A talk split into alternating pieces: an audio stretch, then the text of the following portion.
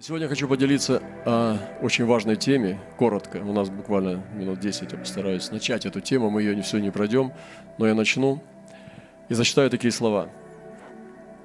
Это песень Моисея. «Видела как бы стеклянное море, смешанное с огнем, победивший змея и образ его». Смотрите, стеклянное море, смешанное с огнем. Вы помните стеклянное море у престола? Это та благодать незыблемая но сейчас море, смешанное с огнем. Море – этот мир, но мир в огне. И он не в огне пробуждения. Этот огонь другой. Этот огонь из ада. Это огонь не с неба. Это огонь из ада. Это резиновые покрышки на демонстрациях.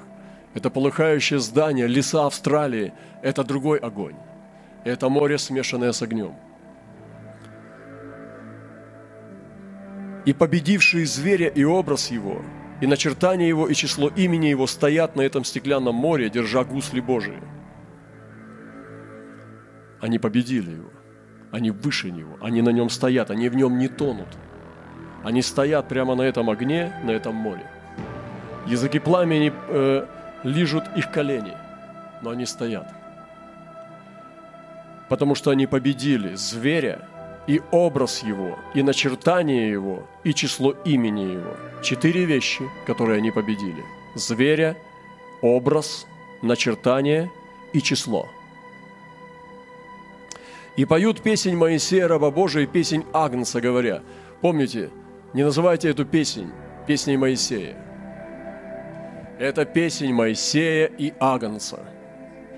А это значит, что она сегодня подходит для наших дней – это песень Нового Завета. Это не песень Моисея. Это песень Моисея и Агнца. Это то, о чем они говорили на горе Преображения. Когда Моисей и Илья пришли к Иисусу, и они наставляли Его, не в смысле учили, они делились из закона и пророков, что Отец говорит о Его исходе. Они не наставляли как бы от Моисея – и Илья не говорил от Илии. Моисей говорил от закона, и Илья говорил от пророков, что они говорят об его исходе, что Отец говорит через них. Иисус преобразился и воссиял. И эта песень Моисея, раба Божия, песень Агнца, говоря, «Великие чудные дела Твои, Господи Божий Вседержитель, и праведные истины пути Твои, Царь Святых, кто не убоится Тебя, Господи, не прославит имени Твоего, ибо Ты един свят, все народы придут и поклонятся пред Тобою, ибо открылись суды Твои. И после сего я взглянул, и вот отверся храм скини свидетельства на небе, и вышли из храма семь ангелов, имеющие семь язв, облеченные в чистую светлую льняную одежду, опоясанные по персям золотыми поясами. Смотрите, как красиво. Семь ангелов, которые держат язвы. Я не знаю, как выглядели язвы. Я не знаю, как, что это была за субстанция. Как парик мертвеца? Или как высохшие, высохшие мозги собаки? Но язвы – это что-то ужасное, это что-то отвратительное. Это взять вот язву, отрезать ее и держать. Вот, ну, такое представление есть. Но это не так было. Но это было семь язв, которые должны были быть высвобождены на землю поочередно каждый на свою сферу. И эти были ангелы неотвратительные. Они были сияющие, у них были золотые пояса. Но у них было служение судов. И это Новый Завет. Это Бог, который послал их судить эту землю. Я удивляюсь, насколько далеко ушла церковь современная, что она это место покрыла кремом сливочным кремом. Когда она прямо говорит о вещах, которые грядут.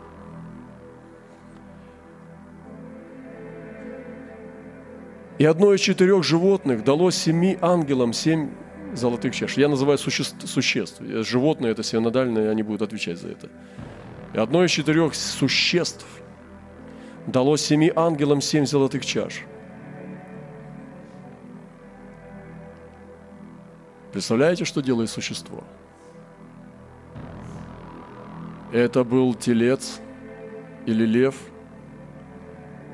или же орел, или же херувим, или же все вместе в одном. Но оно дало семи ангелам семь золотых чаш. Видите, служение ангелов в чем заключается? Мы немножко давайте проникнем. Двери открываются сегодня. Сегодня время откровений. Если бы это не нужно было нам, как некоторые говорят, это бы не, на, не было написано. Это не только написано, но об этом мы говорим. Поэтому это для нас. И эти чаши были наполнены гневом Бога. Значит, после язв уже днев, э, семь чаш. Гневом Бога, живущего веки веков. И наполнился храм дымом от славы Божьей и от силы Его. И никто не мог войти в храм, доколе не окончились семь язв семи ангелов. Я хочу сказать, что мы видим, как Бог проявляется человеку с его историей с бытия с первой главы, как он проявляется своему творению до последних слов книги Откровения через все священные писания.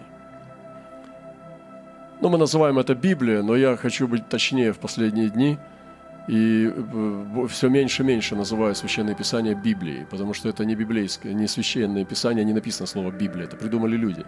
Священное Писание называется священными Писаниями в Священном Писании. Все, писа, все Писание богодухновенное, Священное Писание называются священными Писаниями в Священном Писании.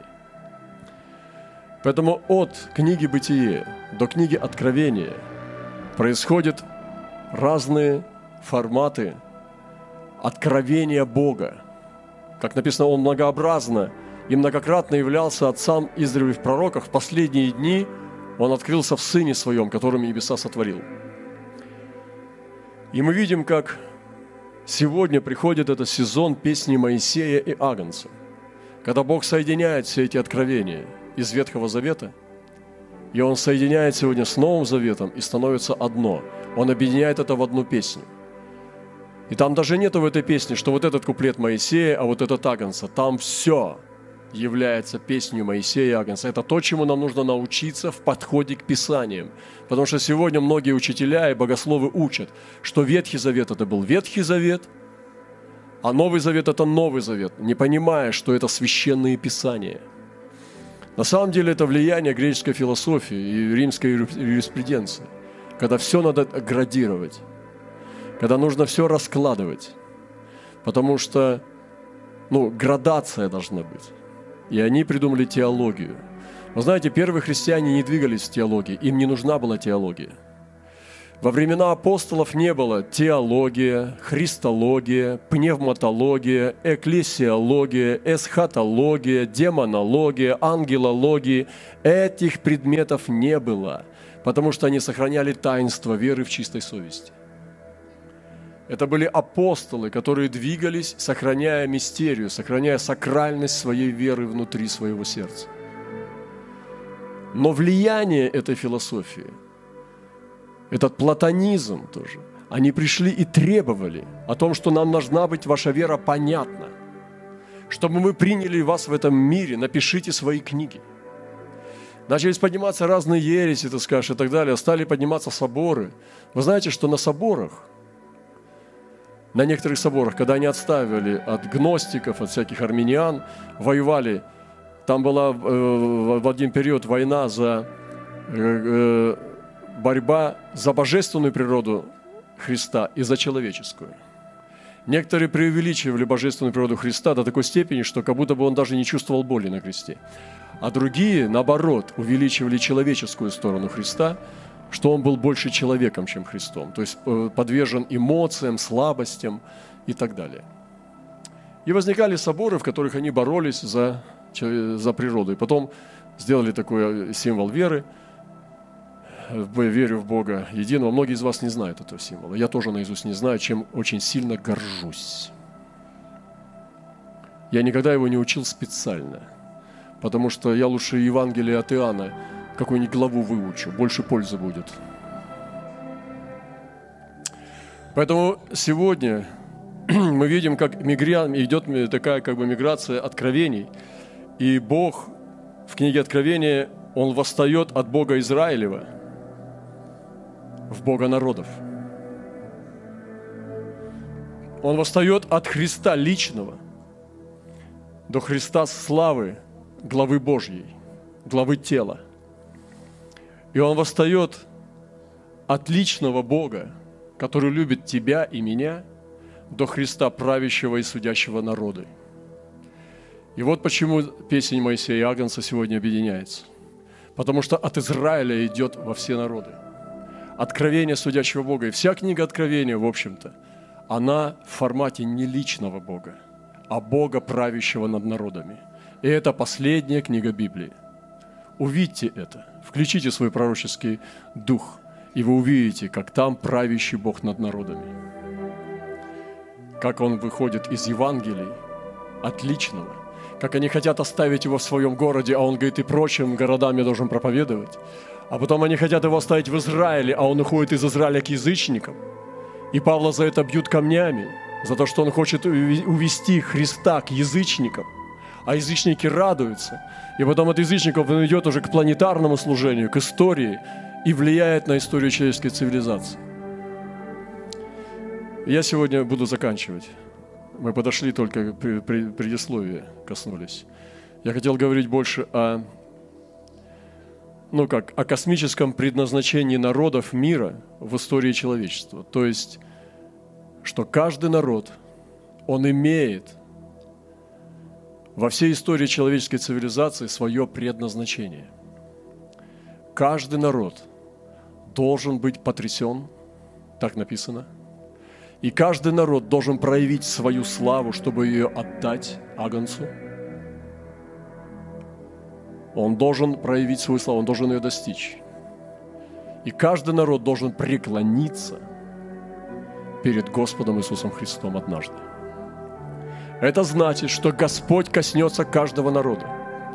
И у каждого народа, в том числе наш народ, российский народ – у него есть свое предназначение в истории человеческой цивилизации. И мы должны с вами понять, какое это предназначение. Мы должны с вами понять, что произошло в истории в прошлом, что происходит сейчас и что нас ожидает в будущем, исходя из предназначения, исходя из того, что ради чего Бог сотворил Россию ради чего Он дал славянам этот язык, ради чего Он поместил их именно на эту территорию земного шара, что они должны исполнить в глобальном историческом контексте всей человеческой цивилизации за свою историю. И у каждого народа есть своя особая роль и миссия в истории человеческой цивилизации. И мы с вами сегодня подходим вот к этому глобальному управлению Бога во Вселенной в книге Откровения. И мы прочитали сегодня э, книгу, э, книгу Моисея, Моисееву песню и песню Агнца. Это есть также в псалмах. Это есть также в книге Даниила. О великом белом престоле с колесами, который двигается по народам. Об этом есть вся Библия, когда Бог будет править над всеми народами – и мы сегодня с вами должны понимать, что нам нужно выйти из, из маленьких вот этих клирков, из маленьких церковных мышлений, из маленького ограниченного понятия кухонного Бога, который должен обслужить твой комфорт, который должен помочь тебе купить новый сотовый телефон, новую машину, или исцелить твоего ребеночка, там все, все это, это имеешь право. Но Бог на самом деле не за этим послал Сына Своего Иисуса Христа умирать за твою новую машину – Иисус умер и пролил свою кровь для спасения народов. И мы сегодня с вами здесь должны освободиться от этих еретических, э, меркантильных ценностей, которые ослабляют церковь.